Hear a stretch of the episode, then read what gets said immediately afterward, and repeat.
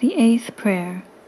O Jesus, sweetness of hearts, delight of the Spirit, by the bitterness of the vinegar and gall which thou didst taste on the cross for love of us, grant us the grace to receive worthily thy precious body and blood during our life and at the hour of our death, that they may serve as a remedy and consolation for our souls. Amen. Our Father, who art in heaven, hallowed be thy name. Thy kingdom come, thy will be done, on earth as it is in heaven.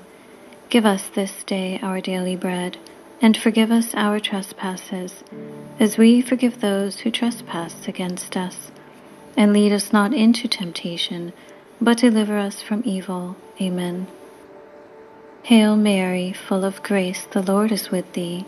Blessed art thou among women, and blessed is the fruit of thy womb, Jesus.